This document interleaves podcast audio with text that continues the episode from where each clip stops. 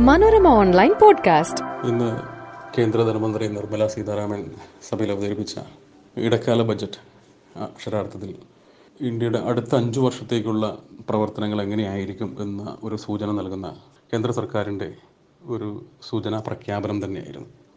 അടുത്ത അഞ്ച് വർഷങ്ങൾ വർഷത്തേക്ക് അല്ലെങ്കിൽ ഈ ഇത്തവണത്തെ ബജറ്റിന്റെ പ്രഖ്യാപനത്തിന്റെ മുദ്രാവാക്യമായിട്ട് അല്ലെങ്കിൽ അവർ കേന്ദ്ര ബിന്ദുവായിട്ട് അവർ കേന്ദ്ര സർക്കാർ കണ്ടത് പാവപ്പെട്ടവരെയും സ്ത്രീകളെയും യുവാക്കളെയും അതുപോലെ തന്നെ അന്നദാതാക്കളായ കർഷകരെയുമായിരുന്നു.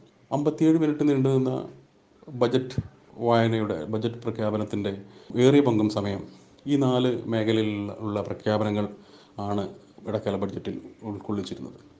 വിപണി പ്രതീക്ഷിച്ചതുപോലുള്ള വലിയ പ്രഖ്യാപനങ്ങളോ അല്ലെങ്കിൽ ഗിമിക്കുകളൊന്നും ബജറ്റിൽ ഉണ്ടായിരുന്നില്ല. എങ്കിലും ഗ്രാമീണ മേഖലയിലും ഇടത്തരക്കാർക്ക് വേണ്ടിയുള്ള ഭവന നിർമ്മാണ മേഖലയിലൊക്കെ ഇപ്പോൾ പണം ചിലവഴിക്കുന്നതും അതുപോലെ തന്നെ ഇന്ത്യയുടെ ക്യാപെക്സ് പതിനൊന്ന് ലക്ഷം കോടി രൂപയിലേക്ക് ഉയർത്തിയതും ഇ വിയിലും അല്ലെങ്കിൽ വിൻഡ് എനർജി അല്ലെങ്കിൽ അതുപോലെയുള്ള തുടർന്ന് വരുന്ന മേഖലകളിലെല്ലാം തന്നെ വീണ്ടും പ്രഖ്യാപനങ്ങൾ ഉണ്ടായതും തുക വകയിരുത്തിയതും എല്ലാം തന്നെ വിപണിക്കും അനുകൂലമായ ഘടകങ്ങൾ തന്നെയാണ്. ഏറ്റവും പ്രധാനമായിട്ടുള്ള ഒരു കാര്യം എന്താണെന്ന് വെച്ചിട്ടുണ്ടെങ്കിൽ ധനക്കമ്മി ഇന്ത്യയുടെ ധനക്കമ്മി രണ്ടായിരത്തി ഇരുപത്തഞ്ച് സാമ്പത്തിക വർഷത്തിൽ അഞ്ച് പോയിന്റ് ഒന്ന് ശതമാനത്തിലേക്കും തുടർന്ന് രണ്ടായിരത്തി ഇരുപത്തി ആറ് നാല് പോയിന്റ് അഞ്ച് ശതമാനത്തിലേക്ക് കുറയ്ക്കും എന്നുള്ള ശക്തമായ ഒരു സൂചന നൽകിയത്. ഇന്ത്യൻ വിപണിക്കും ഇന്ത്യൻ സമ്പദ് വ്യവസ്ഥയ്ക്കും ഇന്ത്യയിലേക്ക് പണം ഒഴുകുന്ന ഈ ഒരു കാലഘട്ടത്തിൽ ഏറ്റവും നല്ല ഒരു പ്രഖ്യാപനമായിട്ട് തന്നെ വന്നു.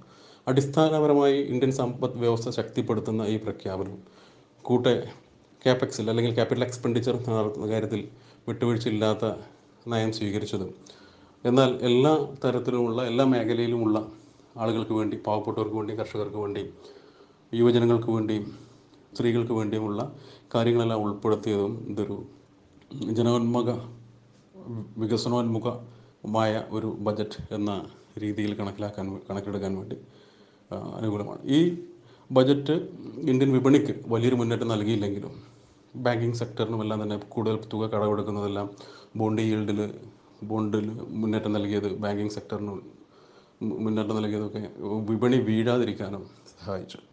തുടർന്നുള്ള ദിവസങ്ങളിൽ ഈ ബജറ്റിന്റെ കൂടുതൽ പിന്തുണ ഹൗസിംഗ് മേഖല അല്ലെങ്കിൽ സിമന്റ് മേഖല അങ്ങനെ ഇ വി ഓട്ടോ ഇലക്ട്രോണിക്സ് അല്ലെങ്കിൽ ഇലക്ട്രിക്കൽ മാനുഫാക്ചറിങ് സെക്ടറുകൾ അല്ലെങ്കിൽ ഡിഫൻസ് സെക്ടറുകളിലെല്ലാം തന്നെ ഇതിന്റെ ഒരു വാങ്ങൽ അല്ലെങ്കിൽ ഇതിനെക്കുറിച്ചൊരു വിലയിരുത്തലിന്റെ പുറത്തുള്ള പുറത്തുള്ള നിക്ഷേപങ്ങൾ നടക്കുമെന്നും അടുത്ത ബഡ്ജറ്റ് വരെ ഫുൾ ബഡ്ജറ്റ് വരുന്നത് വരെ തിരഞ്ഞെടുപ്പ് കാലഘട്ടത്തിലെല്ലാം തന്നെ വിപണിക്ക് നിലനിൽക്കാൻ ഉതകുന്ന രീതിയിലുള്ള തുടർ പ്രഖ്യാപനങ്ങളൊക്കെ ഉണ്ടാവുമെന്നുള്ള പ്രതീക്ഷയിലാണ് വിപണി.